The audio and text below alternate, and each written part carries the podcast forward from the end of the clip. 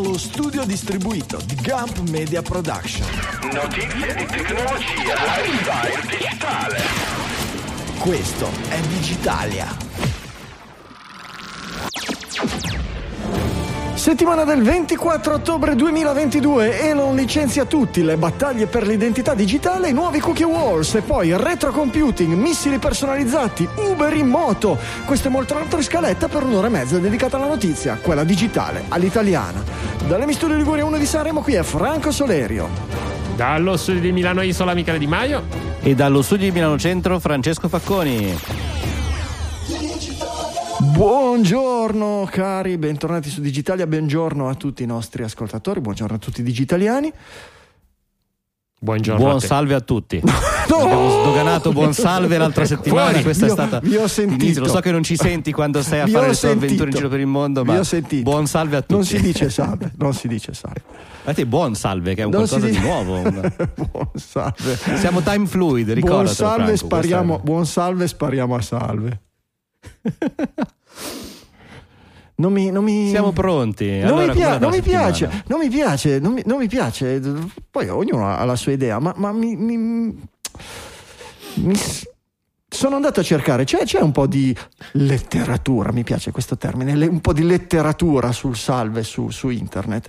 E al di là del significato originale che lascia un po' il tempo che trova perché quando diciamo ciao non diciamo schiavo vostro ma diciamo ciao perché si usa così ma il salve è l'interiezione di quello che non sa che cosa dire è, è- è- il saluto di quello che non sa se si può permettere un ciao o se deve stare su un più formale buongiorno, quando poi il buongiorno si può dire anche al compagno, alla moglie, alla fidanzata, al migliore amico. E- È un augurio, buongiorno. Certo, è un ottimo augurio. Anche il salve ai, Anche tempi, salve ai è tempi degli antichi, dei, dei romani, eh, era un augurio. Oggi non lo è più. Come, come, ripeto, ciao non è. Riportiamolo in auge allora. È un saluto moscio il salve. È è il- però, Quindi, ripeto. Quando dicono salve regina, Poi è, un- è Sì, ma dicono anche Eh, Padre Nostro, ma non, non- cioè, non- non- non- non pretendo che mi salutiate con Padre Nostro quando iniziamo la trasmissione, ma lasciamo stare anche il salve. solo fuori dai microfoni. Va bene. Francesco, sei rimasto di colpo al buio. Cosa è successo? Hai spento di Eh, colpo? sì, c'è, c'è stata una specie di blackout. Spero che torni molto presto la corrente. Adesso vediamo. È colpa di Alicchia. Vabbè, a quanto pare il tuo router è immune da, questi, da queste cose. Vabbè, diciamo che Esatto. possiamo cominciare forse Ma con lui ha le- un generatore solo per Digitalia. Cioè, Eh, certo. adesso- infatti adesso si attacca po, po, po, po, po, po, po da sotto. Avete letto la- l'articolo su- sull'eclissi legale? L'articolo in realtà è, Eh. sulla- è sull'eclissi solare. Allora, è, è un, è un articolo che vorrei far commentare a, a Michele, nel senso che è il Corriere della Sera, il suo solito amico Corriere della Sera che ne parla e io ci ho- visto dei passaggi un po' curiosi. Io, io- io mi sono di- fatto un'idea. Allora, al netto di questo di questa eclisse solare che avverrà eh, domani per chi ci ascolta in diretta, Mm. martedì 25 ottobre per chi ci stesse ascoltando in podcast, eh, in cui ci sarà un oscuramento parziale del 27%, quindi neanche età, però sicuramente uno spettacolo cosmico da ammirare, eh, in cui il Corriere suggerisce di ammirarlo a occhio nudo. Eh, Secondo me è può un'ottima essere idea. ammirato ad occhio nudo. Eh, Sì. Può essere E non solo. Cioè, se vuoi perdere L'importante una retina. no, non si guarda il sole mai a occhio nudo Ma né con solo. un cannocchiale né meglio Ma non solo. e soprattutto coinciderà con il cambio dell'ora. Qui chiedo a Michele di spiegarmi questa cosa perché lui è il corrierologo e questa è nuova parola. Sì, sì, è che- perché quest'anno non sa, è stato spostato il cambio dell'ora alle 11.26 del, del mattino successivo, non più a mezzanotte. Quindi A mezzanotte, è no, a mezzanotte il cambio dell'ora No, si fa a mezzanotte, mezzanotte alle 11 o a luna di notte, 26. giù di lì. No, in realtà si fa tra l'una e le due o tra le Come quando non due. c'è il sole, Ah, dicono è poco ma sicuro. di sabato sera, del sabato sera È successivo vero anche. per eh, essere meno Di Beh, tecnicamente la domenica mattina, se proprio vogliamo essere precisi. Eh già, hai eh, ragione, però- hai ragione, hai ragione. Però invece qui il Corriere della Sera dice si tratta di un fenomeno ottico-astronomico mirabile a occhio nudo. Eh, questo specie- spettacolo visivo coinciderà col cambio dell'ora, segnando il passaggio. Siamo tornati ai tempi di Stonehenge, quando si regolavano le date degli orologi in Ha base. letto che il cambio dell'ora sarà domenica 30, quando è? Sì. Insomma, Ma perché? è- scri- ma io mi sono fatto un'idea. Secondo voi perché? per- da dove esce un articolo con delle cazzate del genere?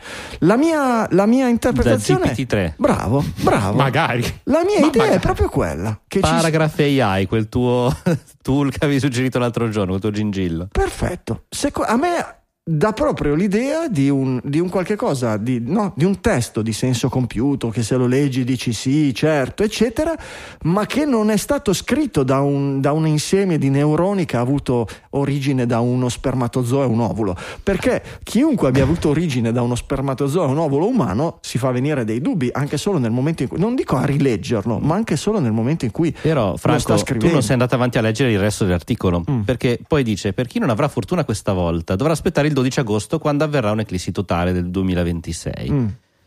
Eh, in Italia l'effetto sarà del 90%. Ora si sta riferendo a quella totale, che quindi non è totale, o a quella del 27% di adesso? Rimarrà il dubbio. Totale, Guarderemo tutti quanti con, è con totale, il al nostro occhio 90%, bello è aperto. totale al 90%. Esatto. Facile, fatto. Eh, È così. Eh, no, non lo so. non lo so. Voi avete altre spiegazioni rispetto a questa? Cioè che ci sia un giornalista così svogliato che possa scrivere un articolo del genere? Io No, è penso una che questione. parlano proprio- male degli stagisti. Secondo me non è neanche uno stagista, perché figurati. non- Eh, È una questione che oggi tanti di questi articoli, soprattutto quelli usa e getta, vengono scritti da, pres- da persone che poi vabbè, la preparazione per l'eclissi, come dire, prepa- non è che devi avere proprio una preparazione scientifica per sapere cosa. Però, però comunque persone che vengono pagate veramente due soldi che devono portare a casa tot battute, le scrivono, eh, non stanno a perderci neanche troppo tempo, tanto verranno condivise comunque sui social e buonanotte. Cioè devi creare massa di articoli che- eh, per generare traffico e la gente eh, Oh, viene sul tuo sito e deve accettare i cookie. Questo è- Però poi ne parliamo dopo. Eh certo, quindi eh, questo non è un articolo ma è massa o ancora meglio biomassa, cioè in pratica letame. Va bene. Comunque, detto leggendo tu. al volo su Wikipedia, esiste infatti una scala di luminosità detta magnitudine di eclissi per la quale sopra 1 1,50 l'eclissi è definito totale, quindi non credo che sia necessariamente Eh, non- eh, per- pre- premesso che devo- dovrei cliccare per capire cos'è la magnitudine di eclissi che non so, però credo che già abbiamo fatto più ricerche di quello di quel, del di quel esatto. certo. E comunque è una scala che va tra 1 e 1,50 tra il sole è coperto completamente, c'è poca luce, tra eh, ah, il sole è coperto completamente, è quasi buio. Quindi forse ecco quello Vabbè. ci poteva ancora stare. Va bene. Sicuramente avrà fatto tutte le ricerche di questo mondo. Ah, certamente, certamente, specialmente sull'ora legale. Vabbè, comunque la soluzione ci sarebbe, basterebbe che Elon Musk comprasse il Corriere della Sera. poveri giornalisti del Corriere, visto i poveri dipendenti di Twitter. Io prima di raccontare quelle che sono le notizie della settimana mi sono fatto un'idea, perché eh, eh, ero detto compro Twitter, poi ho detto ok, forse l'ho sparato un po' troppo grossa, ha cercato tu di tirarsi indietro, gli hanno detto non Aspetta. puoi e oggi, le, ma letteralmente oggi le sta provando tutte, quindi ha detto no va bene, lo ricompro, gli cambio nome, diventa un'app come quella cinese, licenzio tutti e poi a Biden non piace. Questo è più o meno il riassunto della... Sta cercando in tutti i modi di far tirare indietro la gente, sindaca... spera nei sindacati, nel governo, negli UFO, in chiunque arrivi e dica che non lo deve comprare. Ah, ho capito, è una strategia. Questa è la mia teoria, perché lui allora ha detto, premessa, già si sapeva che comunque Twitter è una società eh, con uno staff eccessivo, già si parlava comunque di un qualche migliaio di eh, possibili licenziamenti nella eh, gestione attuale comunque. E eh, in tutto ciò in realtà lui ha detto no, io voglio licenziare il 75% della forza lavoro globale di Twitter, che è un numero enorme, chiaramente. Poi Sì. non- non, non siamo sicuramente non, non posso immaginare quelle che pare siano 5600 eh, dipendenti quindi famiglie di cosa ce ne stiano pensando in questo momento eh, vuol dire comunque cambiare fortemente l'impronta di, di Twitter perché se eh, da una parte probabilmente non gli servono tutti questi ingegneri pare che non gli serviranno i content moderator perché non sarà più necessario dal suo punto di vista moderare così tanto, non che Twitter sia il posto più eh, tranquillo e sereno da andare a leggere con dei bambini. Eh, però insomma mi sembra una sparata veramente molto molto grande, un tentativo di dire no vabbè dai non comprare. No, Eh, una no, buona perché, anche perché non si- nel momento in cui deve arrivare un nuovo capo, ecco, che senso ha dire una cosa del genere? Forse per eh, incentivare ancora di più gli investitori che eh, devono metterci dei soldini, perché ovviamente nel momento in cui se davvero la comprerà. eh, non, non- non credo che sarà particolarmente ben voluto il primo giorno di lavoro in cui entrerà nell'ufficio di Twitter. Ma non credo che aspiri a quello, però ci sta che sia un- una specie di appello. Vi Comunque, prego, fermatevi, fermatemi. Paga ogni dipendente, cioè acquista ogni dipendente di Twitter, to- tolti i licenziati, a circa 17 milioni di, di dollari. Questo è più o meno il prezzo d'acquisto di una forza lavoro. E in effetti l'amministrazione Biden ha eh, iniziato a quanto pare a tenere sotto controllo e a chiedersi se non sia il caso di eh, mettere eh, la persona sotto un certo tipo di scrutinio. Eh, National Security Reviews eh, è il termine tecnico, possiamo anche andare a capire di cosa si tratta esattamente in gergo burocratico americano, ma fondamentalmente ehm, eh, Che non possa diventare una minaccia per la sicurezza americana. Esatto, esatto. E nel E lì- è entrato dentro anche l'uscita, la sparata che ha fatto, che però è stata considerata una sparata dai media, ma non mi sembra così fuori dal mondo quella riguardante il- l'investimento, la spesa che SpaceX, anzi che Starlink sta eh, sopportando per garantire il collegamento internet in Ucraina. Eh sì, per- forse non mi ricordo, non ne abbiamo parlato le settimane scorse, non mi ricordo. Sì, anche perché non, non so se ne abbiamo parlato, però in realtà qua si parla. eh, tu, Franco, hai riportato il fatto che lui si ab- ab- abbia cercato di chiedere al governo americano di, dei fondi Di subentrare, per, di per, subentrare, subentrare, di per farsi pagare almeno un carico. pezzo Sì. di questo che è il- Sì. la, la bolletta. Si parla di eh, circa 380 milioni di dollari all'anno per gestire la rete di Starlink sull'Ucraina, in particolare 124 milioni da qua, da, da oggi fino alla fine del 2022. In realtà poi un articolo successivo, visto che il governo americano ha nicchiato su questo, ha detto che Elon Musk eh, va avanti e supporta direttamente e continua perlomeno anche perché in, segu- in seguito a, in seguito a quell'uscita lì c'è stato un sollevamento di, di- di, eh, di commentatori che hanno criticato questa posizione vedendola, in, vedendola collegata no, a quel famoso poll, a quel famoso sondaggio che aveva proposto Musk riguardo alla possibilità di, di- di rappacificazione tra i due paesi eh, cedendo la Crimea e facendo, indicendo un referendum nei territori occupati. Eh, Sì, l'unica cosa che non mi, è chia- cioè non mi è chiaro se a Musk gli si era rotto Excel quando ha dato all'Ucraina, tra l'altro non tutti li ha pagati di tasca sua, sono comunque in parte cofinanziati da alcuni paesi, però so, forse gli si era rotto Excel e non aveva visto quanto gli sarebbe costato nel, nel- nel lungo periodo, quella che conoscendo anche il personaggio poteva anche essere un po' una sparata stunt. Magari pe- e oggi Magari si sta che- ritorcendo, magari pensava ritorcendo contro. pensava che la Prima, guerra prima. sarebbe durata di me. Eh, ho capito, ma per quello lui fa un altro lavoro, fa il CEO di un'azienda, non fa, non fa il Eh beh, ma si sa che un CEO di un'azienda non sa usare Excel e fare bene i conti delle spese, dai, è No, normale. certo, certo. Vabbè, vabbè. Eh, contatti al volo, Digitali FM è il nostro account su Twitter, tutto attaccato, Digitali underscore BC, il back channel dove passano tutte le notizie che prendiamo in considerazione durante la settimana per eventualmente includerle nella trasmissione. Doc Franco con la K, Mickey Six, MD Soul sono i nostri account personali, ma soprattutto digitalia.fm slash Slack, entrate sul nostro Slack, chat multicanale dedicata a tutto quello che è digitaliano o paradigitaliano perché come c'è il paranormale c'è anche il paradigitaliano. Entrate e ci saranno sorprese per tutti la community noi compresi è lì tutte le settimane. Eh, Kanye West. Allora, pass- prego eh, allora, passiamo da un ricco miliardario che, visto che non gli fanno dire quello che vuole sulla sua piattaforma di chat preferita, se la compra, a un altro ricco miliardario che visto che lo sbattono fuori dalla sua piattaforma preferita se la compra Eh, No, da, da di- un'altra piattaforma, realtà è stato un'altra, sbattuto sì, sì, fuori certo. da un'altra. modulo tutto mio. Con blackjack e squillo di rosso. Esatto. Anzi, senza modulo e senza blackjack. Ecco, perfetto. Esatto, quindi c'è Kanye West che eh, si vuole comprare Parler o Parler, come cavolo l'avevamo Credo che anche, però, anche Ka- che credo si, si pronunci Ka- Ka- Kanye West, una roba, era una roba del genere. A parte che adesso si chiama Ye, quindi lo possiamo chi- chi- tranquillamente Vabbè, coso Ye. si vuole comprare quell'app? Esatto. Lo facciamo prima. Così è, se vuoi. Ye. A parte che avrebbe dovuto comprarsi Yo, ve la ricordate l'app Yo, quella che potevi mandare solamente un Yo? sì, eh beh, Che era integrata con If This Then That. Eh, sarebbe. Re. Ye compra Yo sarebbe stato il Io titolo di della Ye, puntata. perfetto. Io di Ye o Ye di Io, fantastico. Non, non- non- vabbè. Esatto.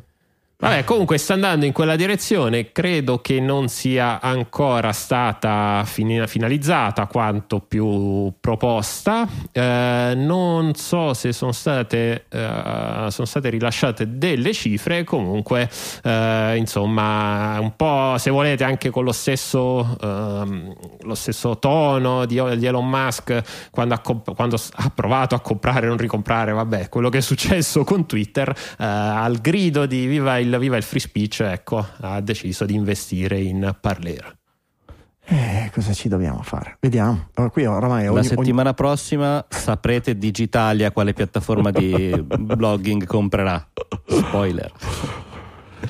ogni- le battaglie nascoste dietro al sistema europeo di identità digitale. Un eh, bel articolo Mm. su Wired eh, che mette un pochino, approfondisce bene il discorso mh, della identità del digitale, degli sforzi, dei movimenti dell'Unione Europea eh, in questa direzione. Effettivamente a livello nazionale fino ad oggi si è parlato abbastanza poco, specialmente in che cosa consiste, nei dettagli, qual è la procedura per arrivarci, se è cosa buona o cattiva, chi vuole cosa, chi ci guadagni. Qui c'è un- veramente un, grossa, eh, un grosso approfondimento. Sì, sì, è ben spacchettato tra i vari mh, componenti di queste, eh, di queste iniziative dell'Unione Europea per andare a eh, unificare eh, tutto quello che è il mondo, eh, almeno del contatto del cittadino con, eh, con la burocrazia. Cose sai, su qual- cui in sai qual è- parte... sai qual è la cosa più bella di tutto questo articolo? Uh, dimmi. Come in, co- la prima citazione di, di, di, delle persone che hanno intervistato, di quelle che stanno lavorando all'identità mm. digitale, no? Ok. Comincia così. A quanto racconta una fonte coinvolta nel progetto, che ha chiesto l'anonimato per poter contribuire a questo articolo. Questi stanno lavorando a un sistema di identità digitale che può servire, a seconda di come viene implementata, a tracciare qualsiasi cosa e la fonte intervistata la prima cosa ha chiesto ovviamente l'anonimato. A me sembra un pochino, stri- un pochino stridente. E però devo dire che poi leggendo questo articolo, almeno in alcune di queste componenti che entro il 2024 la Commissione europea vuole iniziare a lanciare nei vari, nei vari paesi, ho visto che comunque l'Italia non è proprio messa così male perché tante cose vanno in direzione dello speed e si legge che alcuni paesi sono più avanti eh, nell'avere un sistema già attivo, altri, altri paesi sono indietro. Si parla di un sistema comune di identità digitale che in pratica è qualcosa di molto simile a Io, a Io, eh, che è stata Eh, lanciata oramai a un speed, annetto fa. Più a, spi- più a speed Eh, che io. io. Più a speed che io. E Ah, però io- qui, esatto. qui dice che potrà archiviare informazioni e documenti personali, quindi Sì, mi aspetto come sì, un wallet. o- Il Esatto, discorso che- è che l'identità digitale dovrebbe permettere di archiviare tutta una serie di cose ulteriori, le quali poi non si capisce bene, ma eh, in, che modo vengono implementate. Siamo ancora alla- alla- agli albori, alla progettazione degli Mm. standard, anzi ci sono delle decisioni molto, eh, molto importanti Eh sì, di basso livello, nella- certo. nell'architettura che condizionano proprio questo, se l'applicazione Banalmente. contiene direttamente i documenti o contiene solo l'identità o se permette di identificarsi senza divulgare l'identità.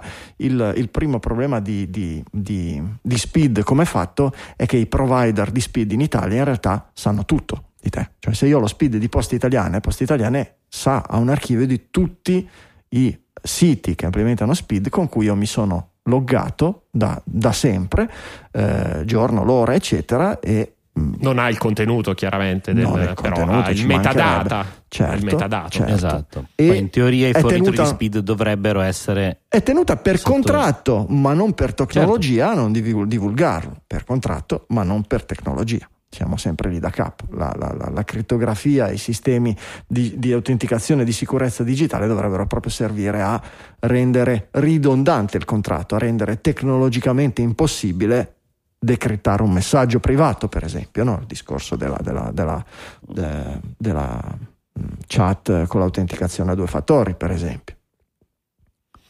Sì, esatto. Poi tante piccole cose che secondo me da una parte possono servire, eh, oltre che ai paesi che oggi sono indietro, anche a alle persone che ad esempio passano con frequenza da un paese all'altro si parla ad esempio delle, eh, di un token che possa servire da ricetta per acquistare i medicinali in qualunque farmacia in Europa tramite un'app, eh, un'app unificata E ecco. quelle sono poi Quindi- certo le, le implementazioni. Ma la, la- la prima no, la, la- già la- facciamo fatica comunque ad averlo in Italia, un'unica ricetta Sì. valida.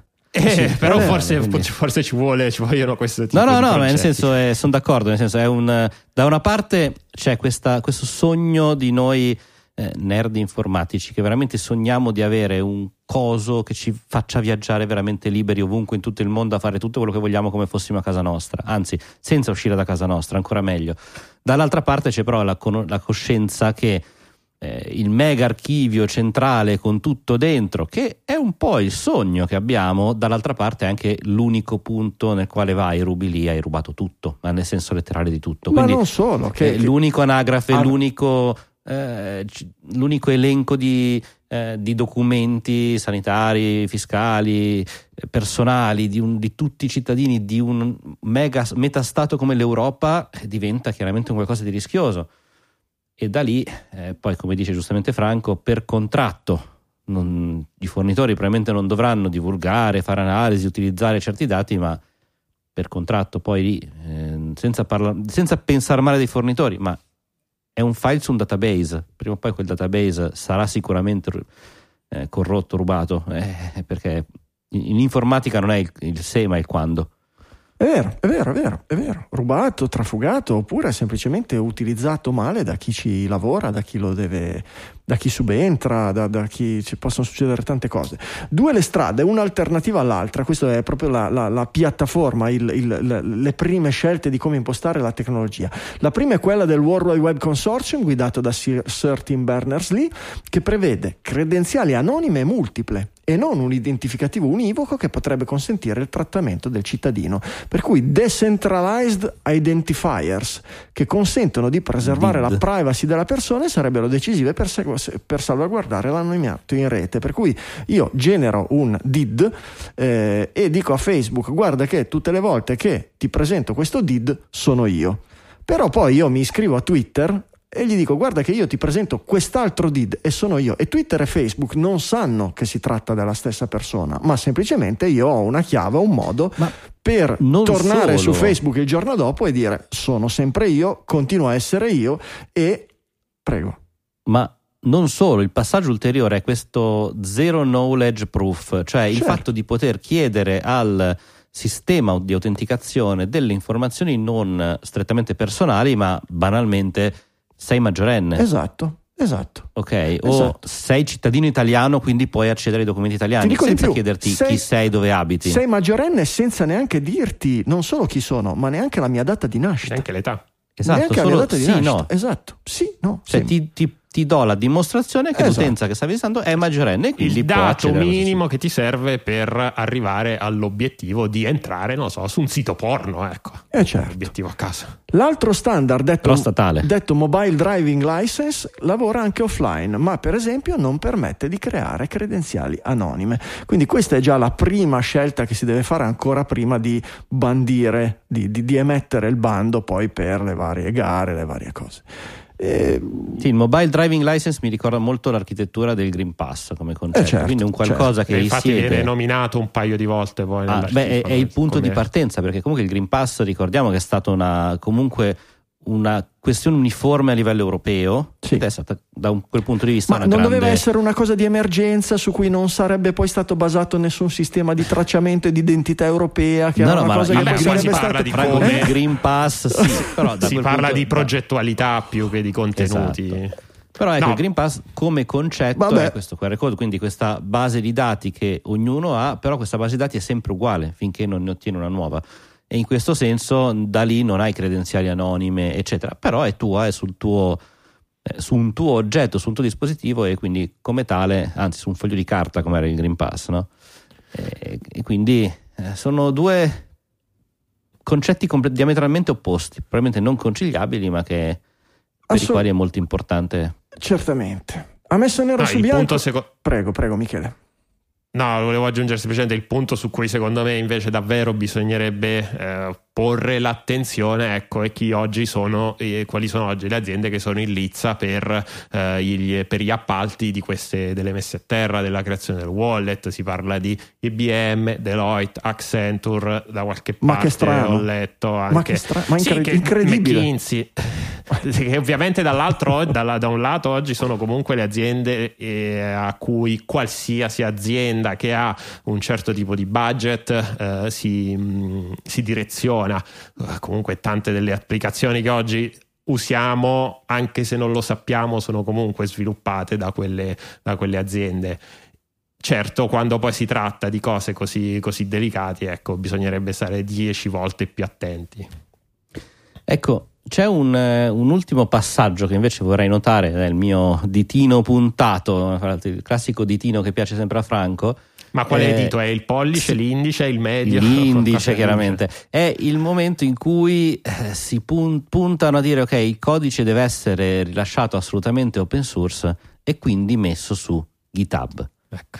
GitHub penso sia la cosa meno europea che possa esistere, perché è proprio un prodotto della Silicon Valley. Ma fra l'altro la stessa cosa l'abbiamo già fatta con l'app IO, con le app eh, con Mm. Immuni, cioè Sì. no- perché non abbiamo ancora non è che sia difficile creare un repository Git giusto per rimanere un'installazione locale, perché continuiamo a volerci basare c'era- su delle cose C'era un, bellissime, un ma- clone di GitHub self-hosted. Eh, GT? Era GT?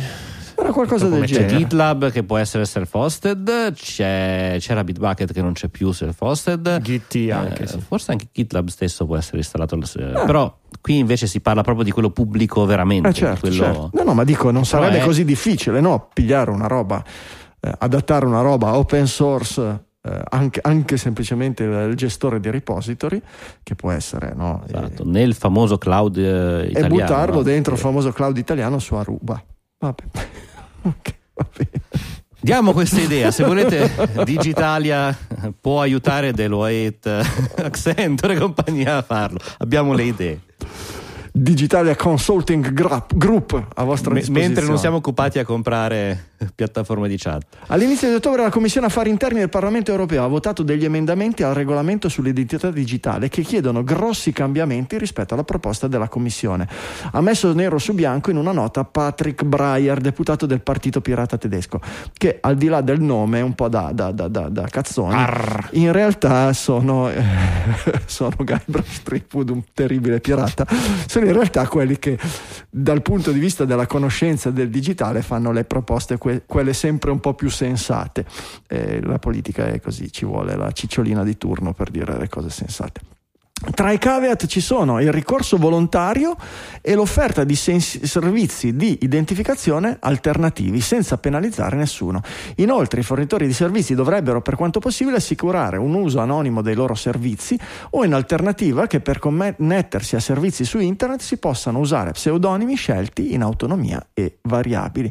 La Commissione parlamentare ha anche richiesto un'archiviazione decentralizzata dei dati sul dispositivo del singolo cittadino e un'offerta di varie forme di identificazione a seconda del servizio a cui si vuole accedere. Per Breyer il sistema di- digitale di identità comune rischia di erodere l'anonimato su internet e di rendere norma la diffusione dei nostri dati personali. Procedure di identificazione inizialmente volontarie potrebbero diventare gradualmente obbligatorie. Eh, insomma, la battaglia è abbastanza, è abbastanza importante. È ovvio che da una parte gli stati hanno piacere ad avere moli di dati sempre maggiori e un controllo maggiore eh, per quello che riguarda l'identità del cittadino e tutti i suoi movimenti online e offline. Non è detto che questo sia sempre nell'interesse del cittadino, per cui avere come dice il partito pirata, un sistema misto, un sistema da cui ti puoi sganciare al bisogno, eh, con dei metodi alternativi per certificare la tua identità che non sia agganciata a un provider di Stato, eh, può avere senso. Mi immagino semplicemente all'attività di un dissidente politico, di un whistleblower o robe del genere, no? Eh, l'idea di avere tutta la nostra attività su internet tracciata per nome e cognome può avere un senso e può avere no, del- de- dei benefici in termini di controllo di un certo tipo di, cor- di comportamenti sulla rete e di pericoli, dall'altra può avere del- del- del- del- può significare una grossa erosione e una- della privacy e un grosso controllo nei confronti del- della vita del cittadino. Abbiamo fatto secondo me un salto quantico però, nel senso che il punto di partenza della proposta europea del sistema di identità digitale dovrebbe essere l'equivalente dello SPID come concetto, cioè un sistema per quella che è, chiamiamola la pubblica amministrazione europea. Infatti si parla di documenti, patente, carte Non d'identità. necessariamente. Poi come lo Non SPID in Italia necessariamente. può essere utilizzato per fare altro. Non Però è necessariamente. anche vero che oggi, per fortuna, aggiungo, in Italia non è obbligatorio No. per tutti i siti usare SPID, Certo. ma solo per quelli della pubblica amministrazione e deve rimanere secondo me così. Cioè, eh, è importante se voglio questo. scrivere a Facebook posso scrivermi come Franco Solerio 2 perché posso inventarmi, poi lì c'è un problema magari di contratto, nel, però dal punto di vista di anonimato in rete deve rimanere perché è uno dei tasselli fondanti comunque della rete. All'interno della eh, macchina della burocrazia invece trovo ho sempre trovato molto utile lo speed perché tanto lì comunque Certo, dovresti Francesco. farti riconoscere, dovresti dare la tua carta d'identità e a quel punto Ma tu lo vedi come una possibilità remota nel momento in cui esiste un sistema europeo di di identità digitale che la comunità europea spinga, che ne so, su Facebook gira il, il- no, il- come si chiamava, il giochino che faceva, eh, che spingeva i ragazzini a suicidarsi, a buttarsi dal- dalla, da- dalla finestra. la Blue Whale Blue Whale. Vabbè, Perfetto. non era proprio così. però. Perfetto, sull'onda di una roba del genere, una cosa del genere dice potremmo fermarla. Basterebbe. No, dai, la basterebbe- comunità europea cioè- di oggi no.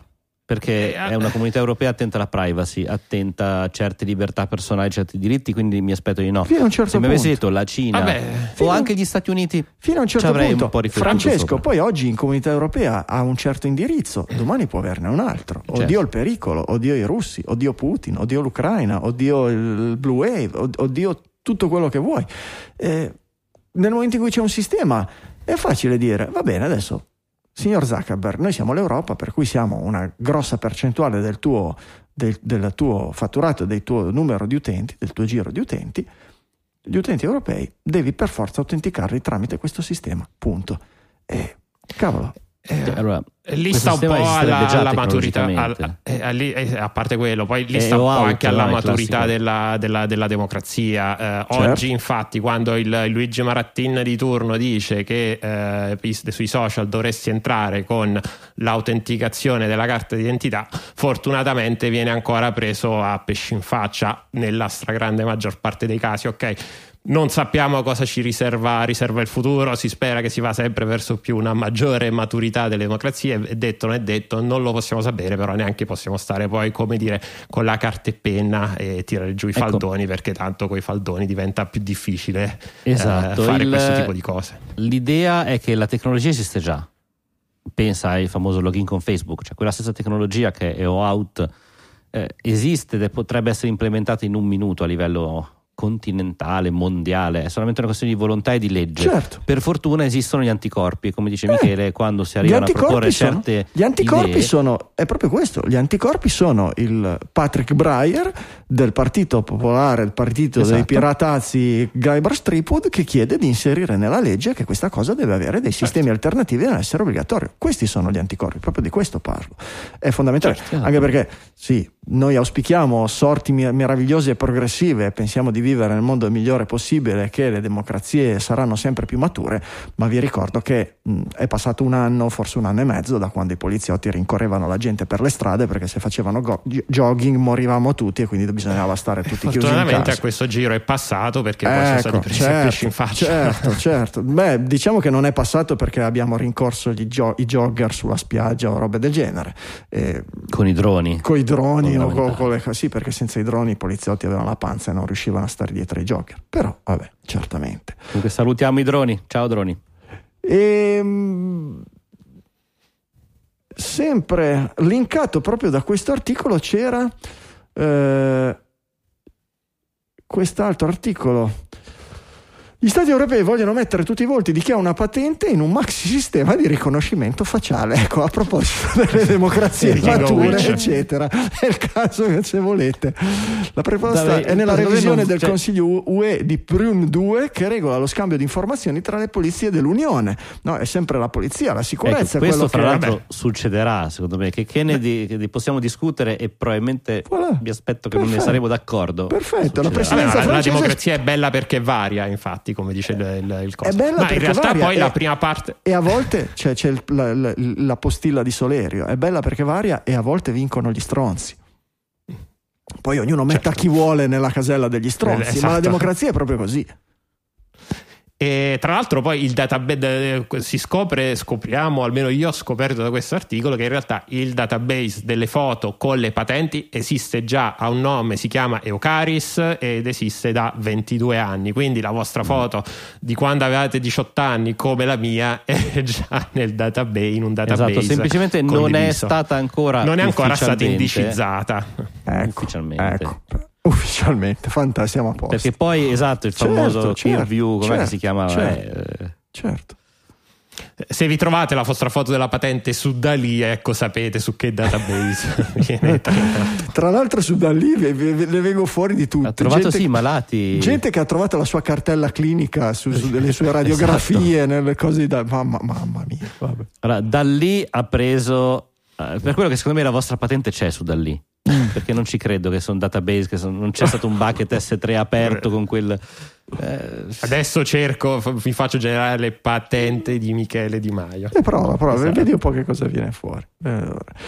E comunque in tutto questo marasma è importante tenere la intanto bussola. Michele è la, ba- sbiancato la barra... perché evidentemente sta No, sta- ha, sto facendo il login. ha trovato la sua patente. Eh, a quanto pare il nostro prossimo governo non avrà un ministero dell'innovazione e del digitale. ti correggo il nostro attuale governo Eh, attu- ah, firma- è- ah, no, sì, il nostro attuale Eh, sì, governo. mi, mi sa di sì eh. Eh, comunque no esatto il difficile. ministero dell'innovazione e del digitale Vabbè, che sì. tanto ci Abbi- piaceva eh, però non Vabbè, abbiamo quello sta- della sovranità alimentare, a che ci serve quello del, del digitale? Ma quello. Non, non- non metterei le due cose sullo stesso piano. Il discorso della sovranità No, sì. alimentare, quando la comunità europea dice che le, le- le merendine Kinder o la Red Bull eh, sono meno pericolose per la salute del parmigiano, cioè sono appunto più sane della salute del parmigiano reggiano, che è un cibo del demonio o del vino rosso, forse un qualche cosa del genere che coordini delle campagne di sensibilizzazione può avere senso invece eh, il non avere un ministero della tecnologia, della transizione digitale, eccetera, può essere un passo avanti, dire vabbè, oramai abbiamo, Eh, ma- abbiamo le competenze, devo- deve esserci un team con delle competenze del genere nei vari ministeri. eh, può essere un passo Beh, indietro. ma di cos'è che stavamo parlando recentemente che portava avanti il ministero?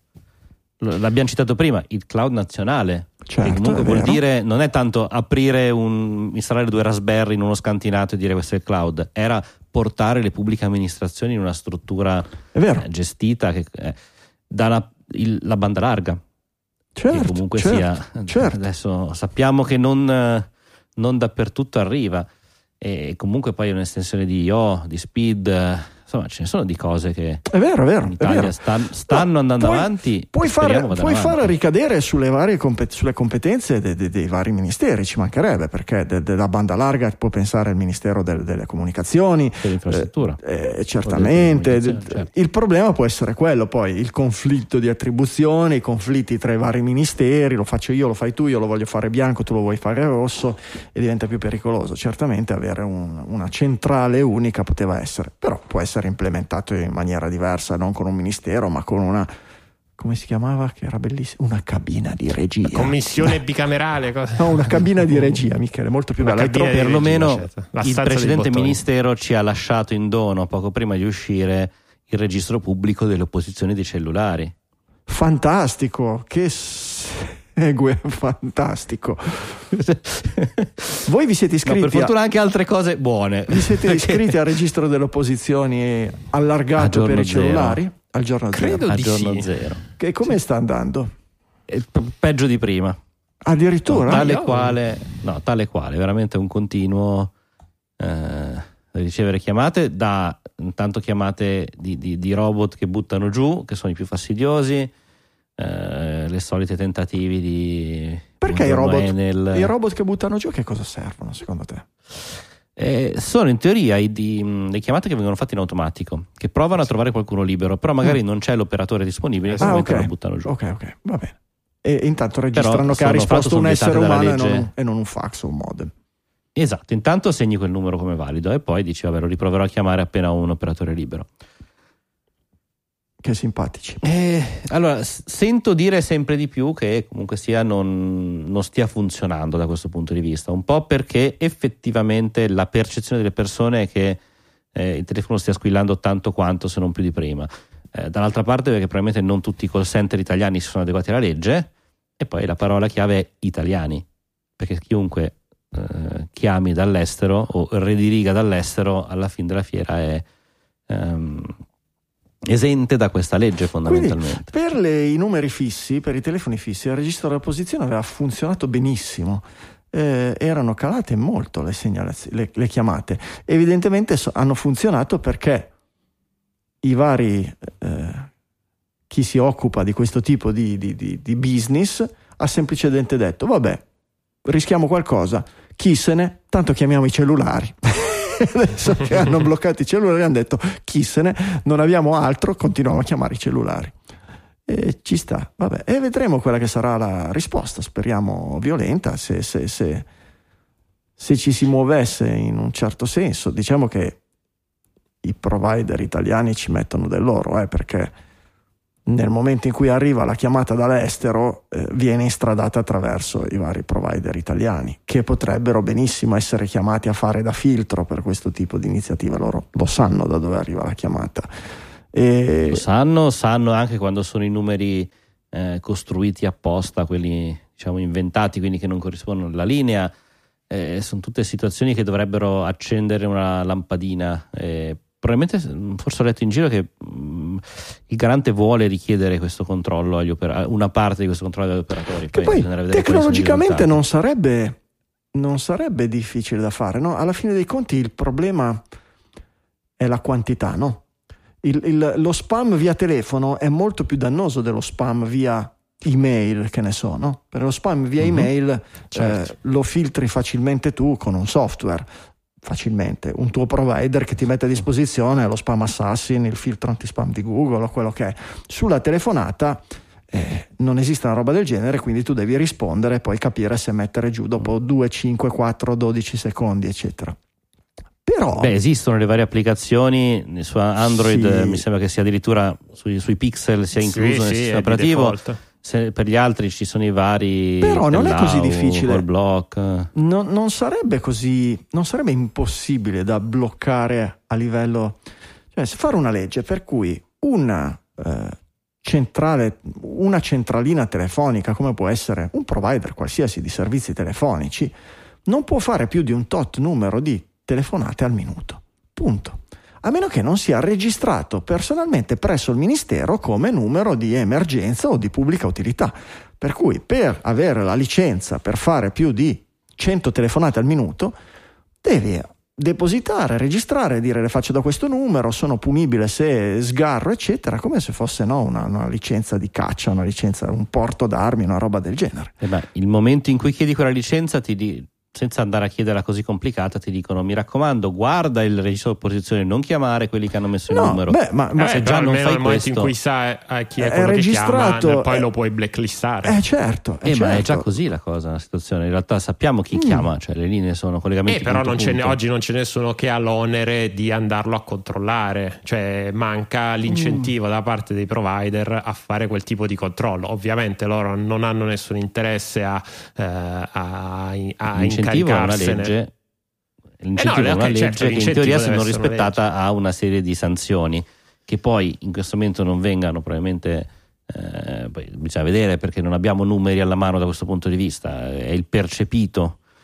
Eh, ci sarebbero No. gli strumenti legali. Quello che, che succede è che probabilmente, visto che si teme una crescita da questo punto di vista, eh, al momento stanno dandoci Mhm, dando fondo? Può essere. Possibile.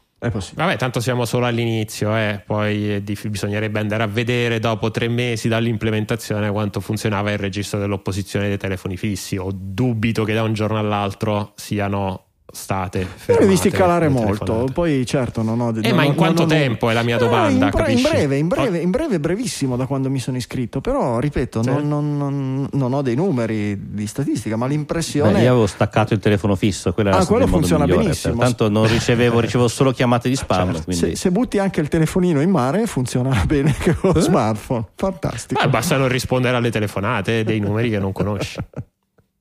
C'è chi non può, Michele, c'è chi proprio per lavoro non può permettersi una cosa del genere. Produttori esecutivi.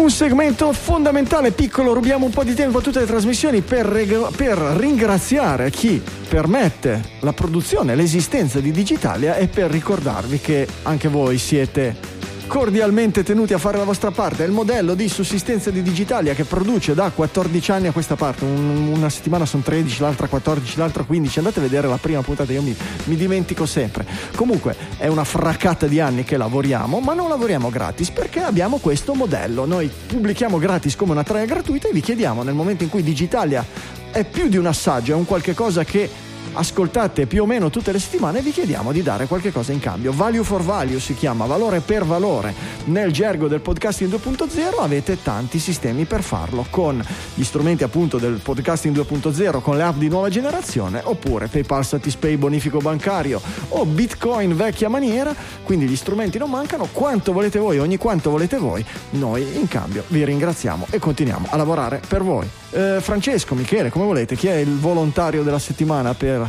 ringraziare i produttori Ce le esecutivi? dividiamo?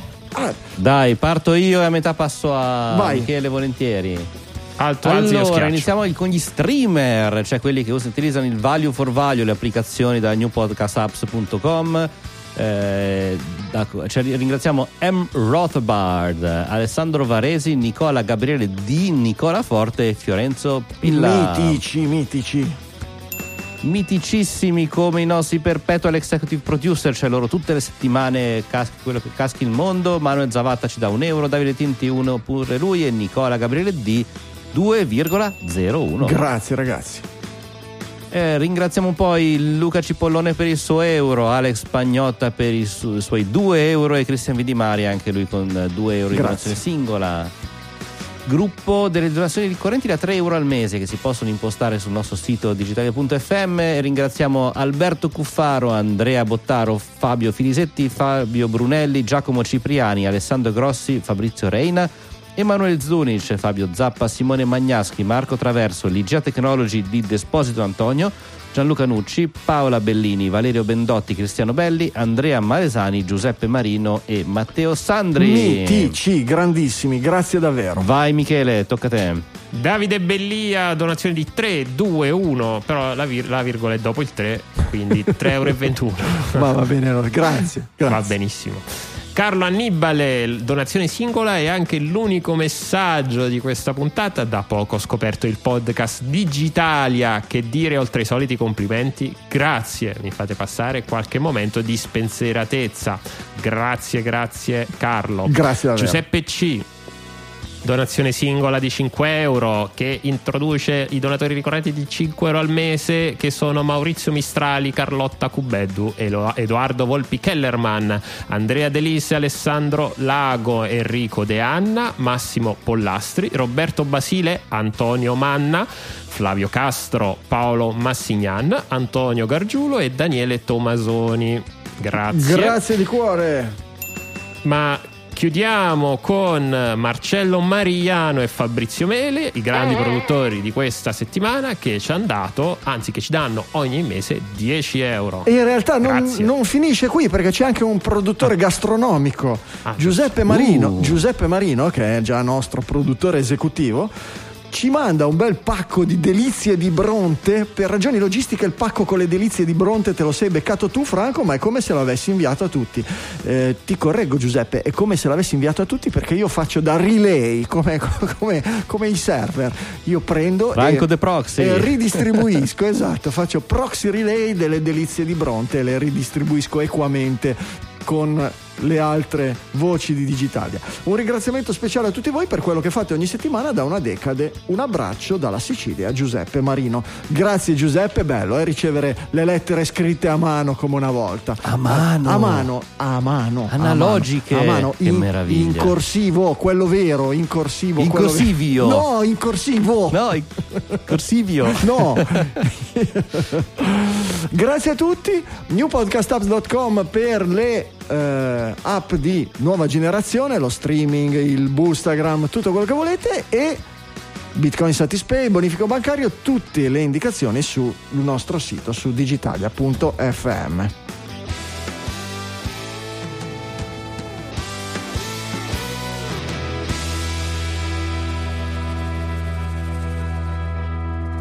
Da quando abbiamo spostato le inquadrature, io ho spostato la superficie tattile, il mixer ogni volta li sposta in una posizione diversa, ho perso tutta la memoria muscolare, faccio dei grovigli, degli incasinamenti che non, che non Ti c'è- mantieni giovane, che Franco, non ce n'è. questa è la esatto. sì, sì. Poi ti adagi sugli allori. Diciamo così, esatto, me li fumo gli allori, altro che mi ci adagio.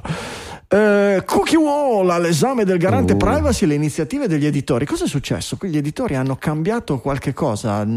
Parliamo di editori Allora, italiani. qualche giorno fa a, a leggere i classici articoli, in particolare a me è successo su Repubblica, poi abbiamo scoperto che è stato effettivamente il gruppo Jedi, di cui Repubblica fa parte, il primo promotore di questa eh, novità che è passata velocissima a moltissimi altri giornali, mi è comparso il classico pop-up dei cookie, nel quale mi si diceva "Mm, clicca qua per abilitare tutti i cookie ed essere tracciato e farti eh, tracciare, farti vedere la pubblicità e, guada- e così che possiamo guadagnare. Oppure, se non li vuoi, e questa è la novità, compra l'abbonamento. Cioè non c'è più la possibilità di entrare nel sito e dire non voglio i cookie e vedere il sito. Cioè, o paghi, Eh. o paghi coi soldi o paghi coi tuoi dati.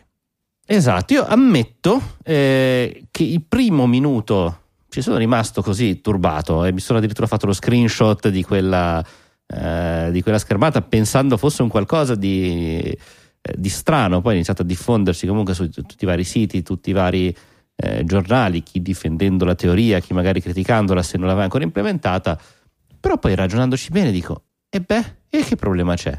Nel senso, eh, è giusto pagare per le cose che hanno un valore, no? Certo. Lo diciamo sempre, abbiamo appena finito i produttori esecutivi, no? Per, eh, se uno ritiene che leggere, in questo caso Repubblica, ma molti altri quotidiani oggi abbia un valore, eh, è importante dare qualcosa indietro. Se questo qualcosa indietro è un abbonamento, e lì vorrei andare a controllare, purtroppo non avendo l'abbonamento a Repubblica non posso eh, verificare, mi auguro che le pagine eh, una volta loggato siano leggerissime, prive di tutti questi tracciamenti, pubblicità e cose varie. Sicurissimo, sicurissimo. Così fa il post, quindi effettivamente si può fare, si può sopravvivere da questo punto Però di vista. attenzione, c'è, una differenza di- importante con quello che fanno loro, perché o- eh, oggi come ieri, se ti vuoi leggere l'articolo, anzi ieri se ti volevi leggere l'articolo di Repubblica dovevi già pagare, l'articolo del Corriere dovevi Mhm. già pagare e come assolutamente d'accordo con te al 100% giusto, se trovi del valore anche, soprattutto se è una notizia, perché poi il giornalismo è una delle cose fondamentali della democrazia,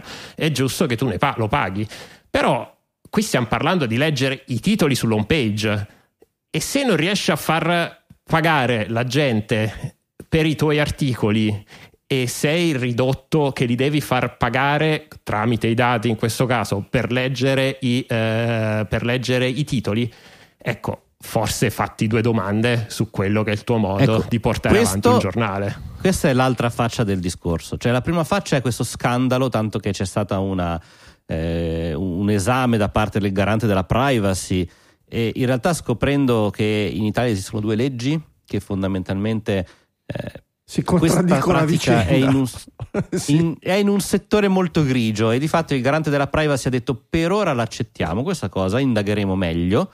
Eh, fatto sta che all'estero comunque dove c'è comunque la stessa legge di, di privacy europea, eh, in Francia se non mi sbaglio già c'è una politica simile, quindi come dire, le attuali leggi della privacy non lo vietano, Mhm. impongono che l'utente sia informato, che possa scegliere e in questo caso la, la scelta è eh, o paghi o usi i cookie o te ne vai da un'altra parte. Di fatto una scelta c'è, nessuno sta obbligando l'utente a leggere quegli articoli. Poi, eh, quindi da una parte c'è questo aspetto morale, legale, se vogliamo, dall'altra c'è però il discorso che faceva Michele. Ok, come siamo finiti? Veramente a che punto siamo?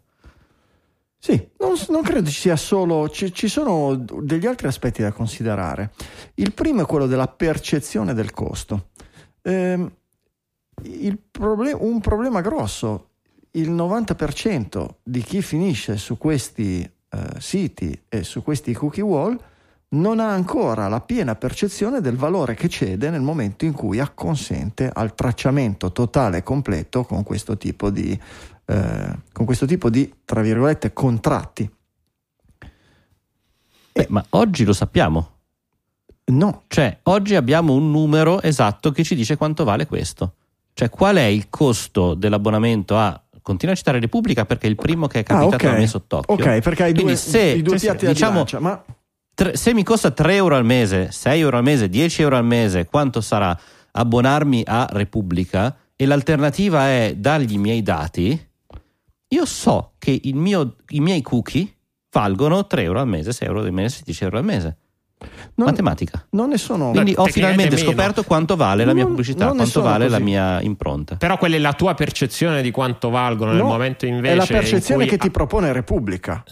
È la Cioè, ok, percezione però tu lo stai, accettando, lo stai accettando Però- quel valore, quindi vuol dire che per te valgono meno di quei Ecco, 3 euro. esatto, Il- meno, il, esatto, punto meno. qual è, il punto qual è? Che tu oggi stai vedendo soltanto Repubblica e non vedi ovviamente la- la- la- il, gra- il quadro grande del tracciamento tra, tra un sito e l'altro, degli scambi dei dati che avvengono, di quanto Google faccia pagare gli inserzionisti, Proprio insomma, di tutto quello che è il Infatti- mondo della- della- della- del capitalismo Ma, di ma infatti sorveglianza. quei 3 euro di cui parlavo prima, che è l'equivalente dell'abbonamento, visto che è una scelta, è il valore che ho per Repubblica, continuo a utilizzarlo come esempio, ok? Che quindi per farmi leggere quella notizia o mi prende in- come abbonato o mi prende... eh, Eh, ma nel momento in no, cui c'è il retargeting, tutti i dati Però- che tu dai a Repubblica li stai dando anche Esatto. al- ad Amazon. Esatto, lì c'è a punto. quel punto un, succe- un secondo costo che è esattamente quello il discorso che stai facendo, cioè Ma no, ma- il valore che hai per vedo- l'editore è quello. Lo vedo esattamente al contrario. La percezione dell'utente medio è voglio accedere agli- al, a- al sito di Repubblica, ai contenuti di Repubblica, pagando 3 euro, 6 euro, 10 euro al mese oppure gratis. Perché questo è il collegamento che fa l'utente medio che non conosce, che non ascolta Digitalia, che- ma anche noi che ne parliamo tutte le settimane, siamo meno... È difficile, è veramente difficile dare un peso a quello che è eh, quello che cediamo a questo, questo complesso. eh, Certo. È, è- è veramente, no, è, è- veramente una cosa, è, veramente una cosa gigantesca. Ragazzi, guardate i numeri, cioè con i nostri dati si comprano gli iottoni, ok? Esattamente come con i pozzi di petrolio. Ecco, capite? Eh, Per cui in realtà i nostri dati valgono molto di più per Repubblica dei 3 euro o dei 6 euro che ci chiedono in alternativa. Solo che i 3 euro e i 6 euro sono molto più difficili da chiedere. Guarda la fatica che facciamo noi. Da ottenere. Sono molto più difficili da ottenere piuttosto Certo. che lo ius prime noctis dell'EULA quando tu clicchi sì ok avrai diritto ai miei dati e- e fino alla dodicesima generazione robe del genere E sono, sono proprio quel tipo ci sono tutta una serie di, di- problemi Mhm. nella percezione e in, in tanti in tanti, per tanti versi dovrebbe essere in qualche modo la legge a riequilibrare questa cosa, perché ci sono effettivamente dei pericoli che sono meno percepibili. Perché? Perché i datori di lavoro sono obbligati a far mettere il casco ai loro operai che lavorano in certi contesti pericolosi? No, dovrebbe essere l'operaio a dire vabbè io lavoro in un posto pericoloso, mi metto il casco. E invece non è così, perché spesso la percezione del rischio, la percezione del pericolo è molto molto alterata rispetto a quella che è la realtà dei fatti e quindi si deve ricorrere a questo tipo di obblighi. E qui dovrebbe essere esattamente la stessa cosa. Non esiste, è- è, è bassissima la percezione del pericolo da parte del pubblico anche di quello informato, ma ancora di più del pubblico generale, nei confronti della cessione dei dati, del capitalismo di sorveglianza e di questo tipo di. E quindi non va, Certo. bene, non va bene queste cose qui. Il garante Se della ci privacy poi... ta- dovrebbe essere proprio lui tenuto a sorvegliare a questi Ecco. e, e intervenire su questi meccanismi e non dire ma ci sembra non vada niente di male, però adesso iniziamo, facciamo Fra partire l'altro- 18 commissioni d'inchiesta, poi vediamo cosa viene fuori tra 15 anni. Beh, quello Ecco. però la, la legge non l'ha scritta il garante, cioè No, deve ess- devono esatto. essere gli organi infatti statali o sovrastatali legge europea- che dovrebbero cambiare la la legge, legge. europea, la legge europea lo dice chiaramente. Quel- quel- quell'articolo che tu hai messo, l'ultimo che hai postato forse nel tardo pomeriggio, Sì, eh, sì. cita esplicitamente la, la legge europea. Aspetta che lo recupero. eh. Quella del punto in cui dice che il consenso, dei, eh, il Esatto. consenso a dare i dati Le- deve essere l'EDPB libero o qualcosa Le- del genere. L'EDPB dice l'EDPB con la premessa va ricordato che la profilazione in Europa può avvenire solo con un esplicito consenso, con un sì chiaro. Se nei siti aperte virgolette, non è possibile accedere ai contenuti senza fare clic sul pulsante accetta i cookie poiché agli interessati non viene presentata un'autentica scelta, il suo consenso non è liberamente prestato. Questo è, certo, Ecco. è una visione Il- in tutto questo in realtà il garante ha detto c'è un consenso perché tu puoi accettare i cookie o rifiutarli in quel caso però Repubblica richiede eh, rimango sempre su questo esempio pagamento dell'abbonamento interessante come il manifesto che è stato citato come eh, giornale che sta dando un po' contro nell'articolo a questa traccia e cocchiuolo. dice uso di alcuni dati personali ho capito. Non puoi dire di no. Cioè io sto cercando da qualche minuto mentre stiamo parlando di, di evitare che mi faccia cookie per il remarketing o scopi pubblicitari. Quindi eh, Eh, infatti il problema poi di tutto, di tutto questo è che i giornali dovrebbero essere Vietati. gli organi che, No. fanno, no, che fanno informazione su questo genere di cose Mm. e si va a creare un grossissimo cortocircuito che abbiamo già visto in altre occasioni eh, di cosa si parlava, comunque si parlava credo delle varie leggi, delle varie leggi europee, eh, il, mm, quelle sul mercato, ecco si crea questo grosso cortocircuito che i, i giornali sono i primi a... ehm, come dire, a, a- a- a dover guadagnare da questo, genere, da questo genere di cose, ma sono anche quelli che dovrebbero essere quelli che spiegano dei pericoli di questo genere eh, di cose.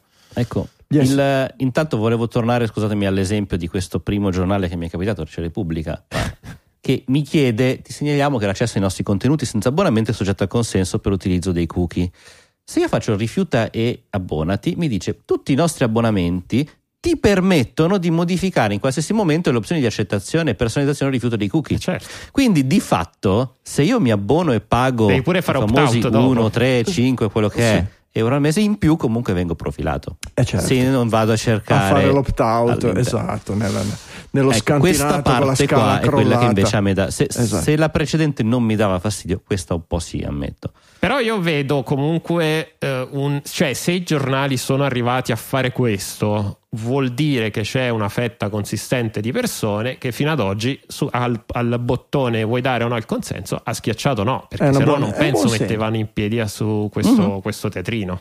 Hai e ragione. segnalo un gingillo un pre-gingillo del giorno che si chiama navigazione in anonimo in incognito del browser per cui tu vai accetti e poi chiudi la finestra del browser problema risolto Sì, mm, dipende dal browser perché, Sì. perché l'efficacia Sì. della navigazione in anonimo su Safari, Beh, Brave, ai fini dei cookie quelli vengono funziona cancellati. in un modo, quella, quella su Chrome eh, funziona in un altro modo, quella su Diciamo che i cookie vengono cancellati, almeno quelli. Poi certo, almeno, almeno i cookie. Però, Cioè, poi ci sono altre tecniche di fingerprinting. eh, appunto, e, e- e non solo quelle. Eh, vabbè, insomma, il- l'umanità è un gran casino. Se è vietato pubblicare dei giornali, ma solo quelli direttamente pagati dallo Stato, come ai tempi della buona vecchia Pravda, non vi va bene. Se invece c'è la libertà di pubblicare e quindi gli editori devono È guadagnare, mercato. eh, che se comandano i soldi, comanda il capitale e non vi va di nuovo bene. La, la- la specie umana non ha mica ancora trovato la quadra di come si fa a vivere tutti felici, a volersi bene. Eh, no, come in Sweet Harmony, come dice la, la canzoncina della Coca-Cola. no, ma ci siamo molto vicini come specie umana a volersi tutti bene. mi Quando è l'ultima volta che hai sentito quella canzoncina della Coca-Cola che non era l'ultima puntata di Mad Men? No, non la fanno tutti, tutti i Natali, non fanno la pubblicità. Vorrei cantare quella lì, no? È quella lì che faceva. Eh, non guardo la TV. dai. Eh, sì, sì. Eh.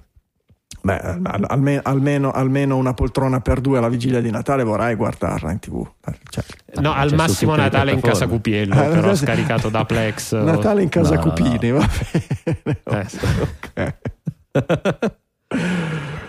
allora, quella seguente è la notizia più boh, distopica della settimana. Creepy. Ford Drivers, i, i- i guidatori delle auto Ford potrem- potrebbero ricevere degli alert, dei messaggi di, di allerta dai pedoni nelle vicinanze attraverso i loro, dei pedoni, telefoni cellulari.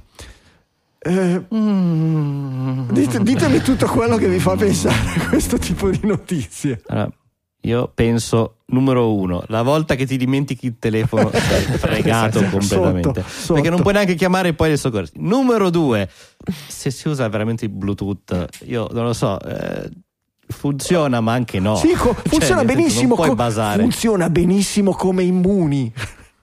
esatto. Eh, basta, non ho altro da dire, vostro onore, ho detto tutto. No, poi a me dal punto io poi ho, ho- ho, come dire, ho un odio vivendo a Milano, ho un odio particolare per le macchine. So- so- finché resisto non voglio possedere una Sfondi macchina. una porta aperta. Co- E, e il solo fatto, per, cioè per me proprio il, che qualcuno abbia concettualizzato che di dare come dire, la responsabilità del non essere investito al pedone e alla tecnologia Bravo, che può avere in bravo, tasca, ecco bravo, già solo quello per me mi dice quali Esatto, sono i problemi del Giusto del per i 2022. precisetti, questa funzione andrà ad aggiungersi alle già Certo. milioni e milioni di tecnologie che vengono implementate Sensori. tramite radar, satelliti, UFO e altre cose per aggiungere. Però insomma, L'idea che tu devi avere un dispositivo per non essere, per essere rilevato dalle macchine, non essere investito, secondo me è una, ro- è una roba. Non lo so. Esatto. Eh, ma a quel punto, scusami, ti metti un bel tag sotto pelle? Eh, certo, Esatto. certamente, sì, con lo speed europeo e l'identità totale. Bravo, E vedi. poi parte anche la gara tra i produttori di smartphone a chi c'è il Bluetooth più, più forte. Più Ma lungo, infatti il famoso Bluetooth articolo- più lungo. Esatto, il Bluetooth più lungo, io ce l'ho più lungo il Bluetooth. E infatti io questo articolo l'ho preso da una subreddit che allora, ho- nel 2022 tante persone credo che hanno il loro angolo un po' come i 5 minuti come erano i 5 minuti dell'odio di 1984 Mm. ci sono quelle comunità in cui uno va a, a- condividere l'odio verso una categoria e c'è una subreddit che si chiama Fuck Cars da cui ho, appunto ho preso, preso questo articolo che è, tut- è questo è, è l'odio nei confronti delle macchine delle città macchinocentriche e giusto. delle- del mercato in generale delle, delle Ma automobili ribelliamoci, ma, c'è- ma- ma vi rendete conto?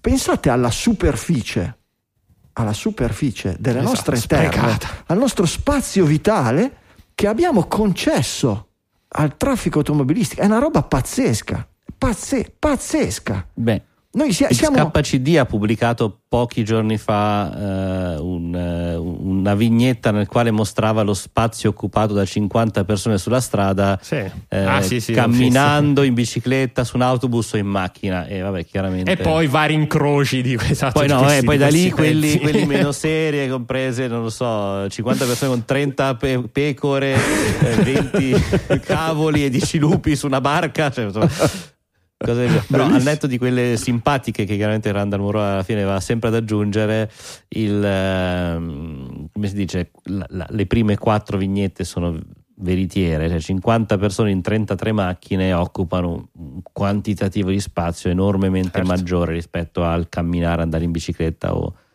con qualsiasi mezzo di massa. Quindi, eh, Voltando pagina, volete fare un tuffo nel passato? Avete perso un file o qualche cosa vi ricordate che girava, era stato pubblicato negli anni 80, 90 o 2000 e non sapete dove andare a beccarlo?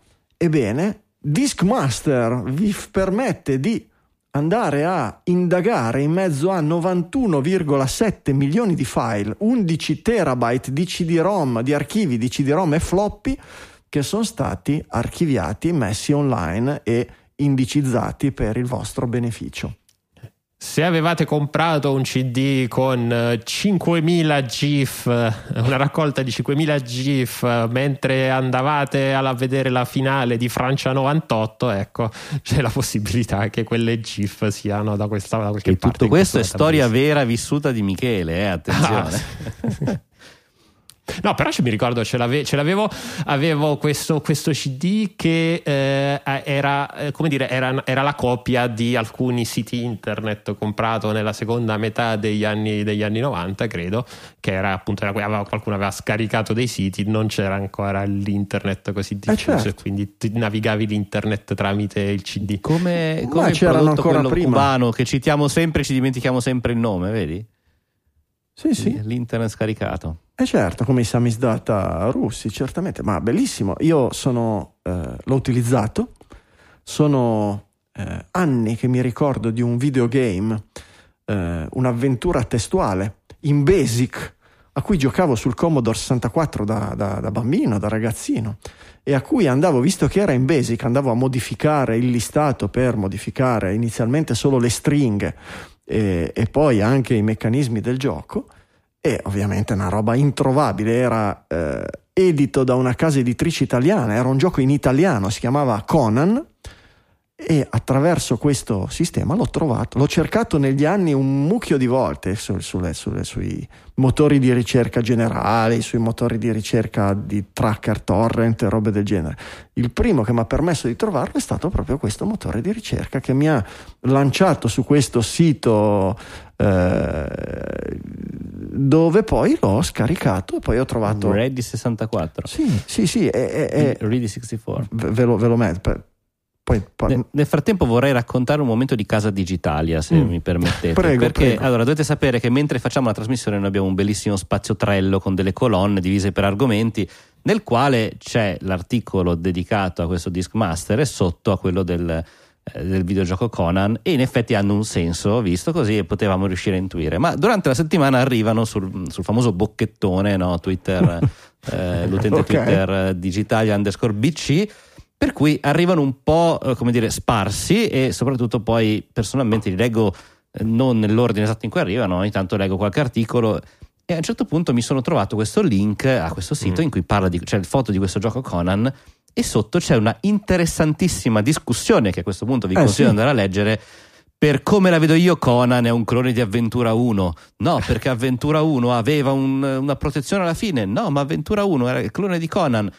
E insomma ho perso ore a cercare di capire perché Franco volesse parlare di questo flame tra due videogiochi e devo dire mi ha appassionato e adesso voglio vederli tutti e due perché Ma uno dei due che dibattevano è Franco oppure... No, no. no stranamente no ma mi aspetto che alla fine metta la sua eh, la sua ultima Tu cosa ne pensi, Franco? È davvero un clone di. di Avventura 1. Quello. Io non ho mai Avventura giocato. o Avventura 1 è un clone di Conan Non ho mai giocato a Avventura 1, ma ne ho sentito più volte parlare. E di Conan invece ne ho sentito parlare perché ci ho giocato direttamente. Non saprei dirvi, non ho mai, non, non- non ho mai eh, avuto il piacere di, di- di accedere di- a- a- al codice di Avventura 1.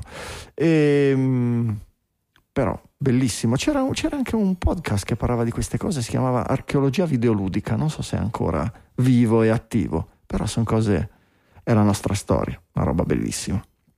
Bellissimo. Vabbè. Tanto torna nei gingilli, tanto vi- vi- ve lo linkiamo nelle note dell'episodio e poi vi gingilliamo anche qualcosa per, per giocarci.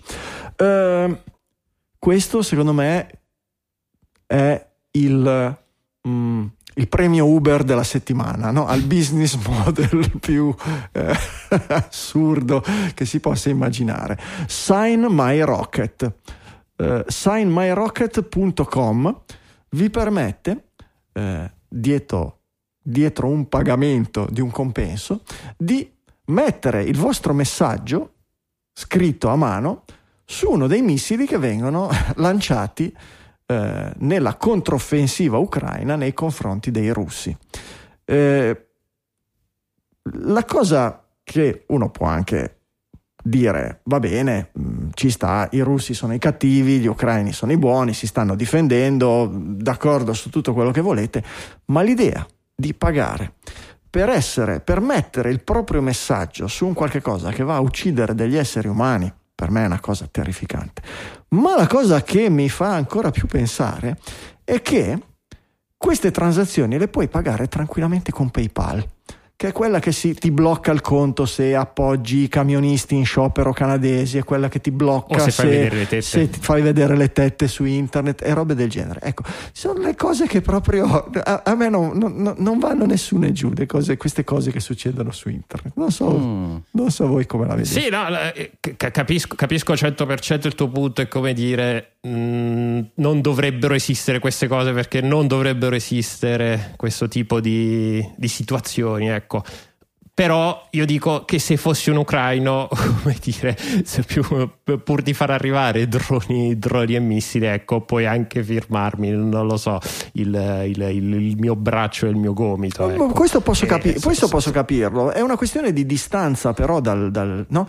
I, i- i messaggi sui- sulle bombe e sui missili ci sono sempre stati. Eh, Esatto. era- Una cosa che ha sempre avuto appunto con questo fascino nel, un sull'essere simbolo. umano. Era una cosa che facevano i soldati. Era una cosa che facevano direttamente i soldati. E i soldati li fanno, direi che non è la cosa più brutta che sono costretti a fare nei confronti dei loro simili esseri umani nell'adempiere il loro dovere.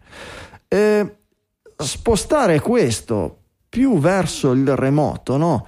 Per cui l'ucraino nei territori occupati, l'ucraino fuori dai territori occupati, o l'italiano che vive a Pisa di sotto e che gli sta sul culo Putin e, e- e paga per avere messaggio, non lo so, a me non, non- non- non- non sembra una cosa così bella.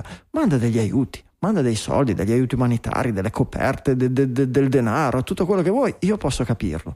Ma una roba di mettere il tuo nome e il tuo messaggio su una cosa che va a uccidere non Putin, ma un povero soldato costretto ad andare al fronte, eccetera, mi sembra una cosa di un cattivo gusto e di un po- ecco, poco umano. Punto. PayPal poi che si fa no, portatrice di questo quando appunto sabota le tette su internet o, o- o- o- altre cose ben più innocenti e meno dannose di una bomba lanciata su dei poveri soldati in trincea, beh, ancora di più. Sì, piuttosto, onestamente, piuttosto eh, finanzia un razzo senza metterci il tuo nome sopra, perché poi eh, cioè, diventa proprio la questione della, della marchetta. Poi è interessante che puoi avere, ah, ci sono vari tier, quindi a seconda di cosa finanzi hai qualcosa in più, e uno dei tier più alti è avere poi il video del, del tuo razzo, del tuo, del tuo missiletto, della sua Perfetto. bombetta scaricata poi sui, La sui russi. Ecco. spettacolarizzazione della morte. Fantastico. Che è una cosa che ad esempio anche lì torno su Reddit, c'è, un- c'è una subreddit che si chiama U- Ukraine Video Reports e ogni tanto mi capita di andare a vedere per capire cosa sta cosa, cosa si dice, cosa sta succedendo. Ecco, e- e- uno dei generi che va più in voga è proprio la visuale in prima persona dal dronetto, proprio dal DJI che scarica sui, eh, sui russi. e poi assolutamente non voglio eh, come dire, prendere, prendere le parti dei russi, però su- è proprio il gesto di pubblicare su internet eh, un russo che si fa male perché gli arriva una granata in testa mentre sta dormendo in una trincea. Ecco, È non proprio, è proprio, è proprio la- massimo. sì, ma è No. tutto, è tutto una- è tutto molto nei media e su internet è volto all'accettazione della guerra come un sistema di risoluzione de- dei conflitti, che è esattamente quello che esplicitamente la nostra Costituzione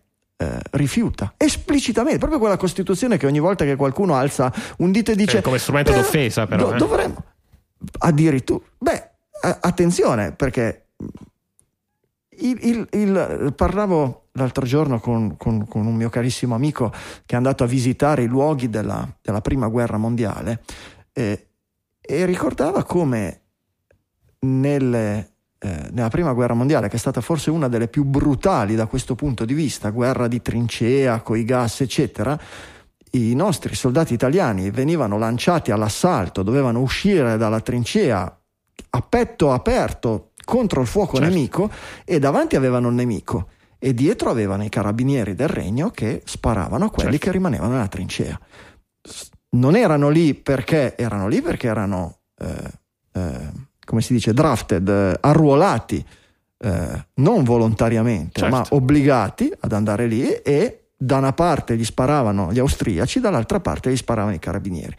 I soldati a cui sono indirizzate queste bombe sono esattamente la stessa cosa. Sono, Sì, sì. sono esattamente nella stessa posizione.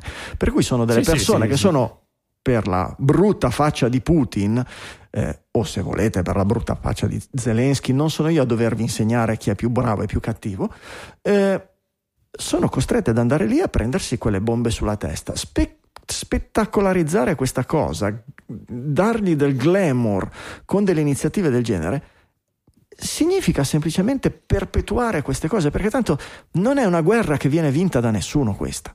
No- non possiamo pensare che gli ucraini riconquistino tutti i territori ed entrino anche in Russia senza che quell'altro minacci di tirare una bomba atomica. E viceversa non possiamo pensare che quell'altro riesca a invadere tutta l'Ucraina senza sollecitare delle risposte, quindi ancora più morti dagli stati eh, occidentali.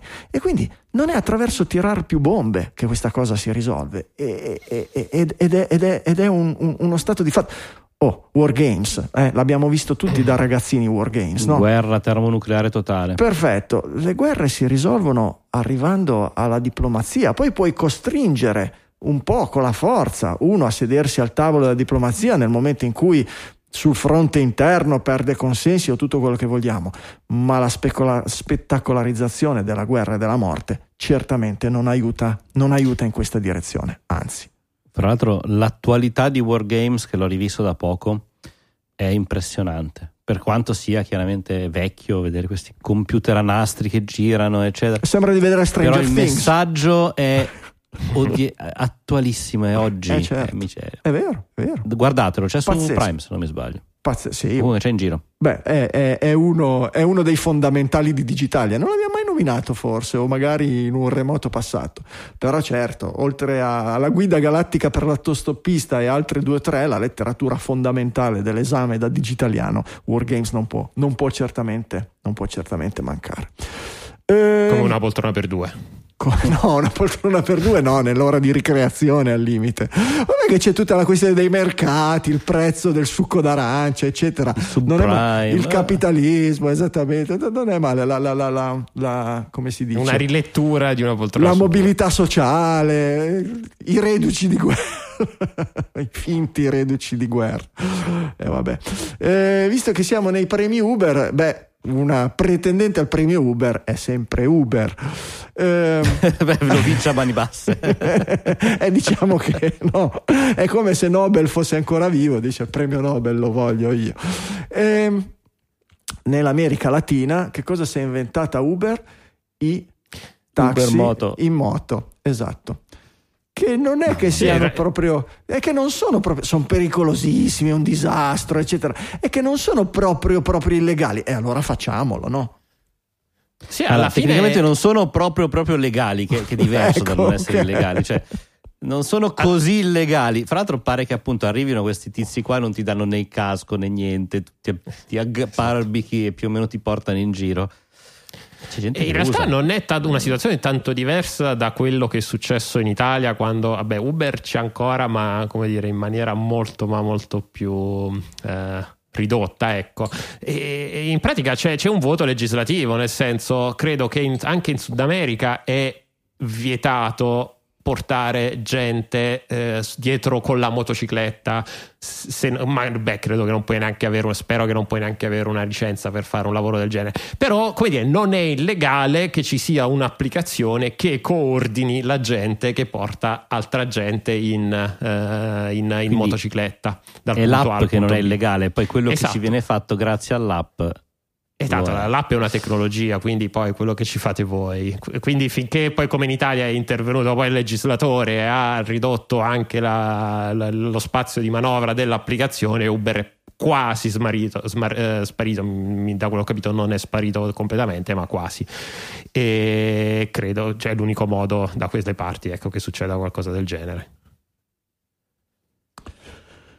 Cosa potrebbe mai andare storto? Va bene, nel mondo del podcasting una piccola grande novità, Pocket Cast, che so che è, lo so dai, da quelli che vediamo le stringhe nei download di Digitalia, è una delle applicazioni più diffuse, certamente non la più diffusa, ma una certamente con grosse preferenze anche per la sua natura eh, multipiattaforma, Pocket Cast.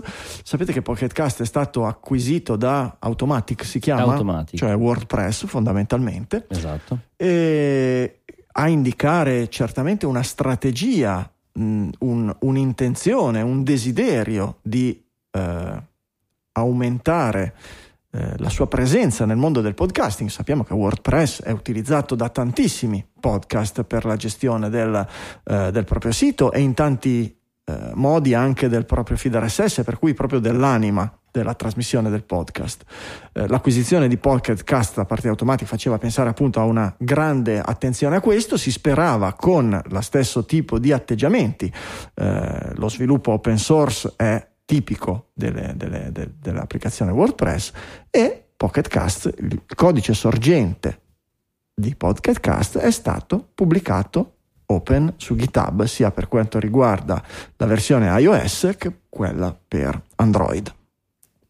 In realtà Pocket Cast, quando ne parlavamo anche noi su Digitalia, e stiamo parlando tranquillamente di 3 o 4 anni fa, era già, era, prima era stato comprato da NPR sì. insieme poi ad, altri, uh-huh. ad, altre, ad altre radio non sono riusciti a fare probabilmente il tipo di aggregatore o comunque non hanno estratto il business model che volevano e quindi poi è stato venduto e acquistato da Automatic personalmente è ancora mio, eh, la mia applicazione di, di, preferenza. Ai tempi c'erano state questioni perché alcune feature che erano state date a chi aveva già pagato erano, sono state tolte nel corso della prima, eh, nel corso della prima acquisizione e poi ridate, ridate ancora.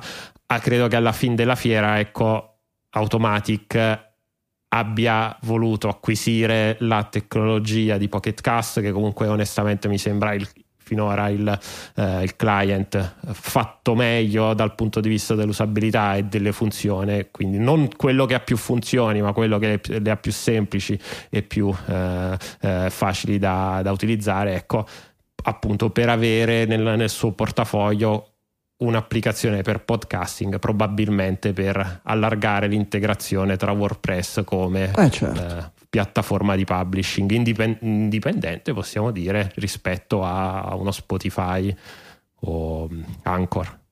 Certo. Ecco, la cosa bella è che andando a curiosare sui repository pubblici, appunto, si vede, si nota come il numero di commit, cioè di attività che sono state fatte, continua a essere molto alta e questo è un buon segno, quindi non è stata parcheggiata lì, donata e poi dimenticata se stessa, ma eh, probabilmente sia i programmatori che la community ci stanno lavorando, ci sono centinaia di destinazioni aperte, tentativi di eh, proporre nuove attività, quindi insomma Beh, anche, sembra essere qualcosa di buono. Fa anche ben pensare perché lo ricordiamo, open source non vuol dire eh, ecco qui il codice sorgente, prendetelo, fate un milione di cloni, che certo, anche questo mica è, ma è collaborate con noi.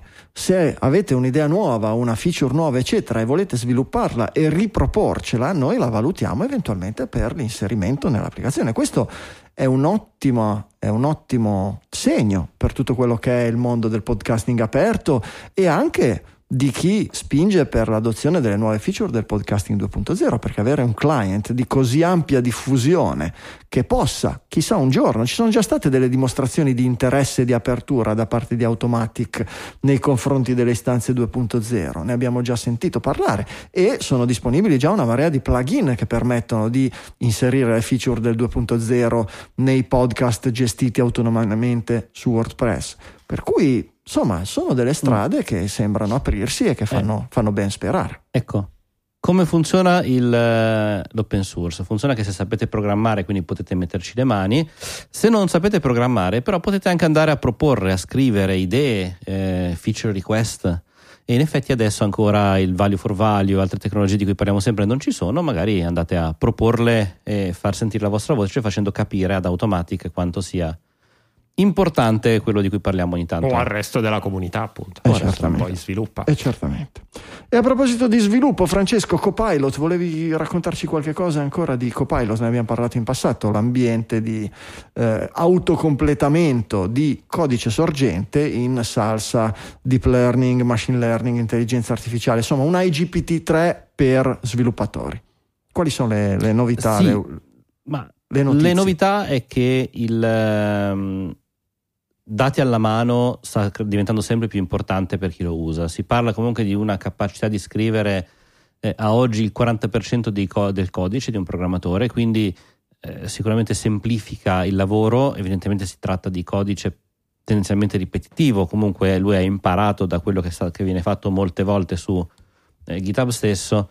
Eh, e viene eh, fatta una stima nei prossimi 5 anni che potrebbe arrivare addirittura all'80%. Quello che poi rimarrà la, eh, la vera natura del programmatore non è più il eh, lavoro quotidiano, noioso, ripetitivo, quanto proprio il cercare di superare, e questa è la, ehm, la- la- la speranza da un certo punto di vista e anche l'idea di quello che potrebbe non essere, essere lo scoglio dell'intelligenza, dell'intelligenza artificiale, eh, arrivare a superare l'innovazione, che è un qualcosa che solamente la, la mente umana può eh, Io gestire ti, da questo ti vedo sempre però molto, molto ottimista eh, di- nei confronti di questa tecnologia.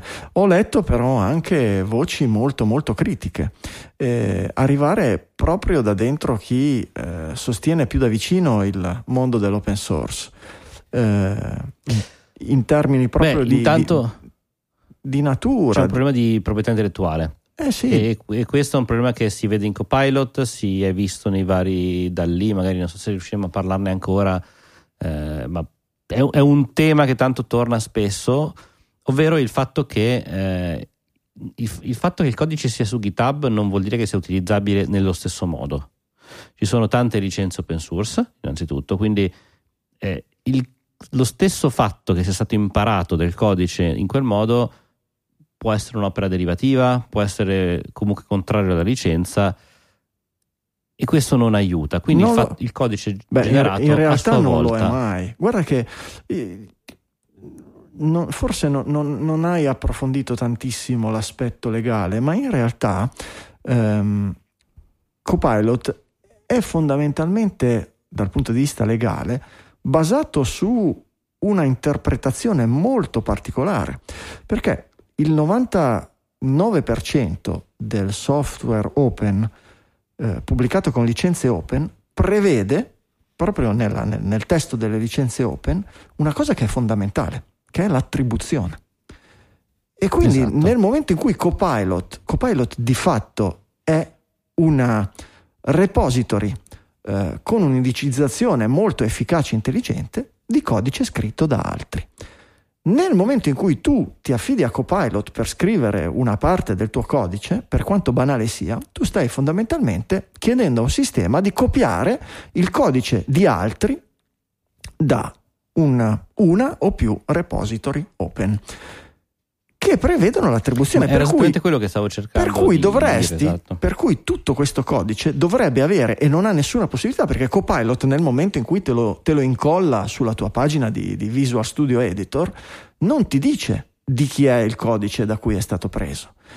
E questo di fatto Anche perché a sua rende- volta magari non è suo, cioè non, non è stato preso così com'è.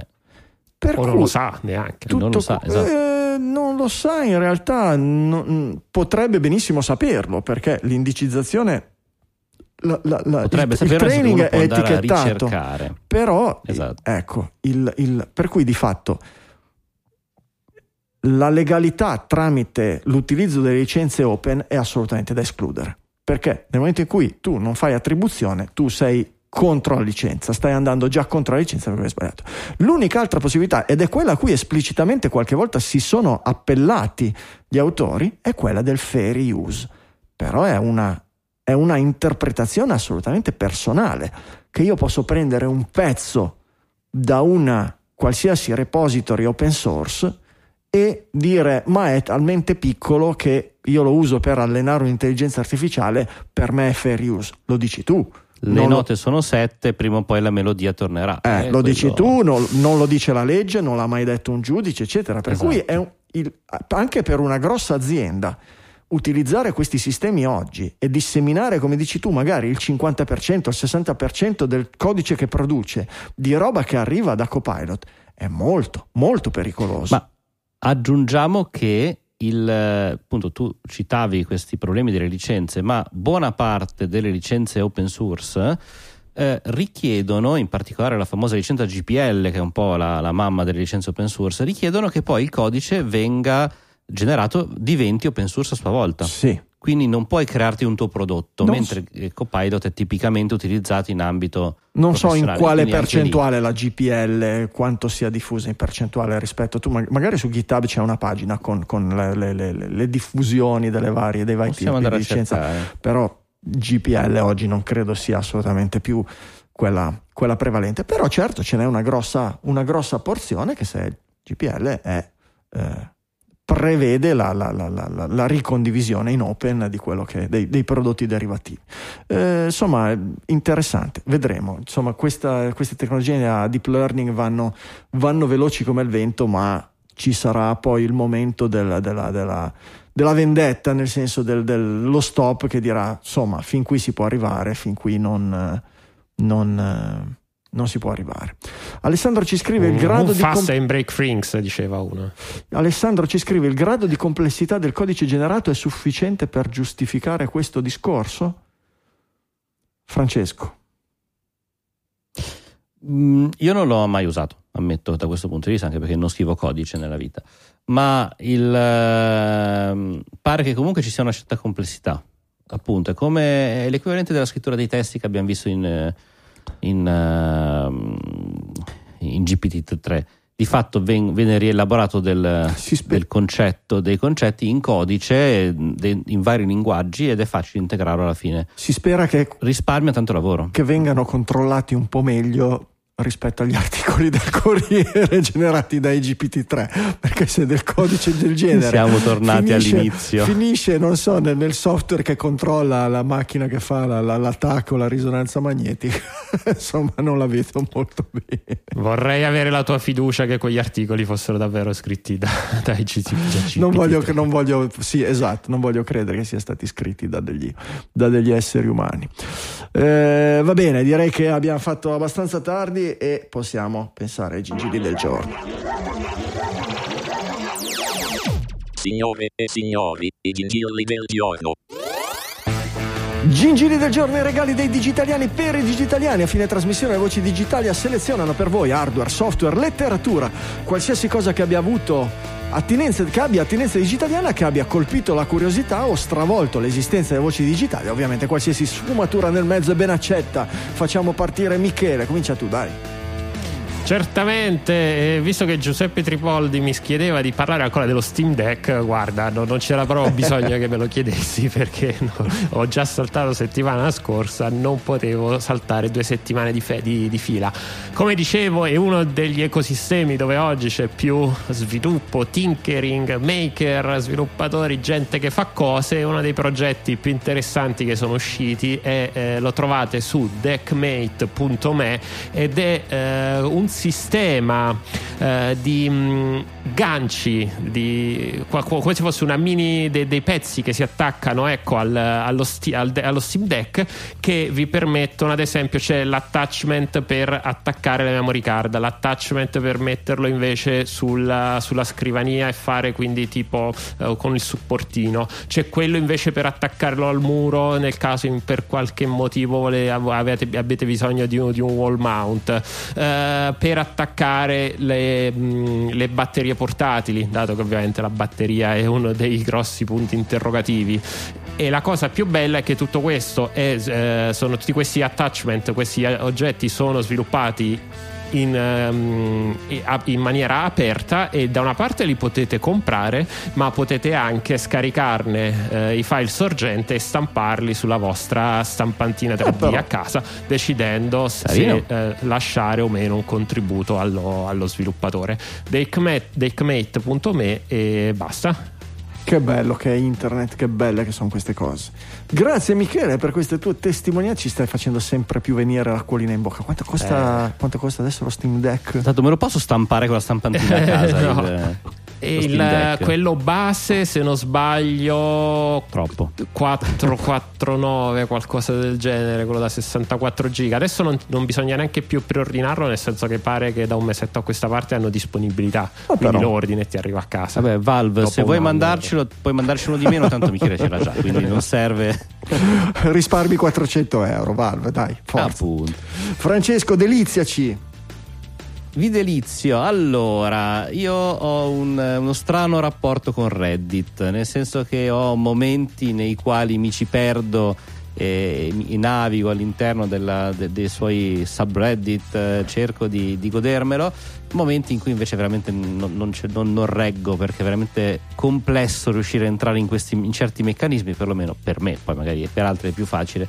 Ma ho trovato un, eh, uno strumentino carino che si chiama Reddit P, P come presentation, che permette di visualizzare una presentazione a full screen delle allora, lanciato da solo direttamente dalla home page di Reddit. Se si elenca una serie di ehm, come si dice di, di subreddit eh, tutte insieme, mostra le notizie, perlomeno i video, le immagini, quindi le parti più visuali, come fosse uno slideshow auto- automaticamente generato. È molto comodo, è un buon modo per guardare un po' come fosse televisione le notizie e scoprire qualcosa su Reddit senza perdersi all'interno di, di, di quello che è per me un, un labirinto vero e proprio. Redditp.com, la cosa carina che no, non lo si può stampare con la stampante 3D perché è un software, ma lo si può scaricare e installare in questo locale. è quello quindi- che pensi tu Si questo può fare io. tutto la Però è un software 3D. che può essere scaricato in locale, quindi non si deve per forza utilizzare il-